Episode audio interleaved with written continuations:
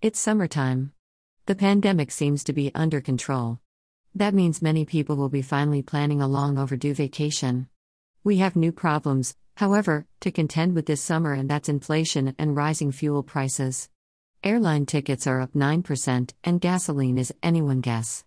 Right now, currently we're paying $3.30 a gallon versus $2 last summer.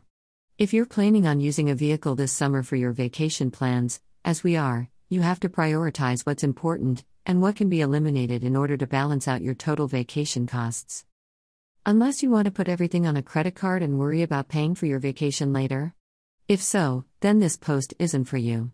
This post is for us frugal people who want to enjoy life to its fullest and pay the bill, in full, when it's due. This is how hubby and I are meeting this summer's new vacation challenges. Hubby and I love to drive, but we don't like staying in hotels. Our last hotel visit a few years back had our sleep interrupted by little bed bugs. No thanks.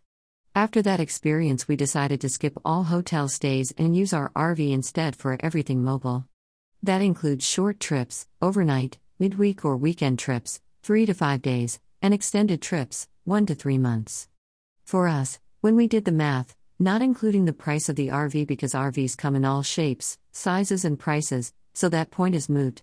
Hotel costs versus camp slash mobile site costs, RVing won out as being the more cost effective choice slash solution. Just like the current rising hotel prices, campsite prices have not been immune from inflation either. Prices for campsites have gone up considerably.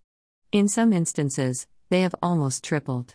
Still, many resort campsites are 75% less than a hotel stay, so if you're vacationing for a week or two, the savings can be considerable. This year, hubby and I decided to try state and national park campsites. Other RVers rave about the savings and the amenities many of our state and national parks have to offer, so we thought we would give them a try. Most state and national campsites have limited resources, such as a full hookup, water, sewer, and electricity. Many just give you electricity, for a nominal fee, and then offer potable water remotely throughout the park. We always try to book a site as close to the water site as possible. Sometimes we are so near we can just string a water hose across the grass and fill up our 50 gallon water tank. If we can't do that, then as soon as we pull into a park, we bring our RV over to the water source and fill up from there. We're fortunate our RV has a rather large water storage compartment.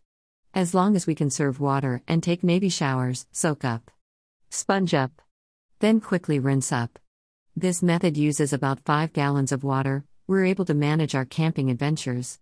We use a lot of paper products, such as plates, napkins, towels, and plastic serviceware, forks, knives, and spoons.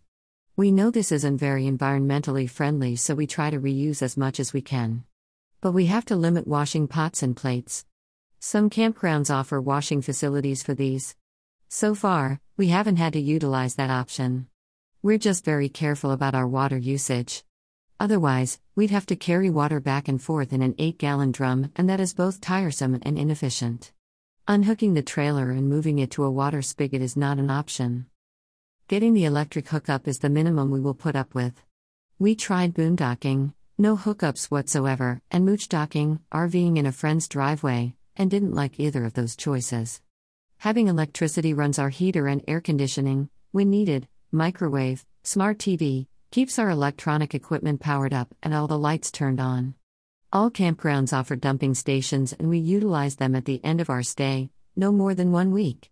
If we are staying longer, we have two choices pack up and tow the trailer to the dump station, pay someone, and there always is a someone who comes around and pumps out your black and gray tanks.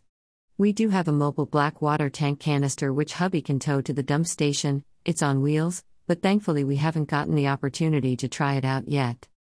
Last week, we stayed at one of the top New York state parks, located at Watkins Glen for a few days. All of the sites were socially distant, private, offered a picnic table and a fire pit. The sites with electricity were limited, but we were able to snag one by booking well in advance. Some parks will let you book between 11 and 9 months in advance. In our current environment, I highly recommend this.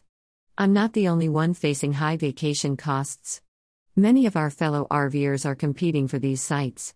The price per night at Watkins Glen State Park was only $24. You read that right, $24 versus $224 for a hotel stay. Watkins Glen offer 330 campsites for tents, RVs, motorhomes, vans, travel trailers, etc. Units can be no larger than 35 feet, which is fine with us. We're 20 feet, because sometimes those 45 footers can be a bit obnoxious.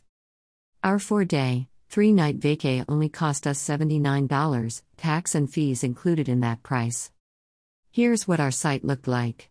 As you can see, it was very private and very quiet.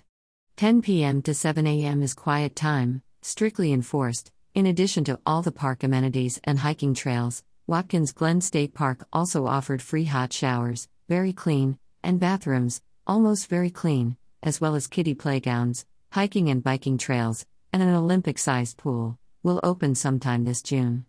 Admission to the pool was only $3, but that may change. For more information of Watkins Glen State Park, located in the gorgeous Finger Lake region of upstate New York, click here. We have an ample kitchen in our unit, which we love. Since hubby and I like to cook most of our meals, we felt having a detailed kitchen was very important. Our unit has a double stainless steel sink, microwave, three burner stove top, oven, you can bake your morning muffins or a medium sized turkey in it, ample storage cabinets, a knife rack, a fold out counter extension, Corian countertops, a hooded venting system, ample electrical outlets. Yes, I can make a mean pina colada in my blender, and two built in cutting boards, good sized refrigerator and freezer. It's great for breakfast, see photo below, in the morning and a quick lunch. Dinners, however, are cooked on the attached, outdoor gas grill and griddle, perfect for fish, burgers, steaks, and chicken. Every once in a while, especially when we are at a waterview location, Watkins Glen connects with one of the Finger Lakes, Seneca, hubby, and I like to go out to dinner. In 14 months, since the pandemic hit, this was the first time we actually sat down in a restaurant, maskless and with a superb water view. Currently, we try to limit our meals out to just one. We have to balance out our vacation budget against the higher gas prices and higher commercial camping sites, and we found that by going out less, we can enjoy our vacation more. The prices at this particular waterfront restaurant were very reasonable. We order half pound hamburgers, cooked to perfection on a toasted sourdough bread, with a slab of cheddar cheese and caramelized onions. A side of chips, I doubled my pickles instead, I'm still on a diet, for $10. Hubby ordered a side salad for $1.99 more and he had a glass of summer ale beer. I had ice water with a slice of lemon. The whole meal came out to $30, which is a very good deal nowadays. The burger was superb, Either hubby and I were famished or the fresh air made everything taste great. Our total outlay for our four day, three night RVing adventure came to $79 for the campsite, $30 for one dinner out, and $107 for gasoline, premium fuel for 542 miles round trip, bringing the grand total to $216. All other food eaten is covered under our normal food budget expense. If we were to stay at a commercial campground, such as a COA, yes, there are other privately owned campsites around, but take it from me, some privately owned campsites are dumps. We prefer utilizing a big corporate run conglomerate, because if there is any trouble and you are unsatisfied with anything for any reason, a quick phone call to corporate headquarters gets your problem solved pronto. At the end of a long driving day, trust me, you'll appreciate corporate. The COA Watkins Glen location, charges a minimum of either $104 a night for a patio site or $74 for a back and grassy site. We did extremely well, IMHO, choosing this NY State Park campsite. We're going back next year because we want to explore nearby Corning, New York, and their respective Corning Glass Museum, $17 senior entrance fee. Click here. And the Watkins Glen pool will be open. Like this post. Oftentimes, it takes me hours to compose, upload photos, and get the grammar just right. I'd appreciate it if you like this post and want to see more, then buy me a cup of coffee at $5, croissant included. You can also sign up for free emails whenever I write a new post. You can also follow this blog for free. Sign up links are posted on the upper right hand corner. I accept donations when you buy me a cup of coffee and a croissant. Links are posted on the right hand side wall. Thanks for reading my blog.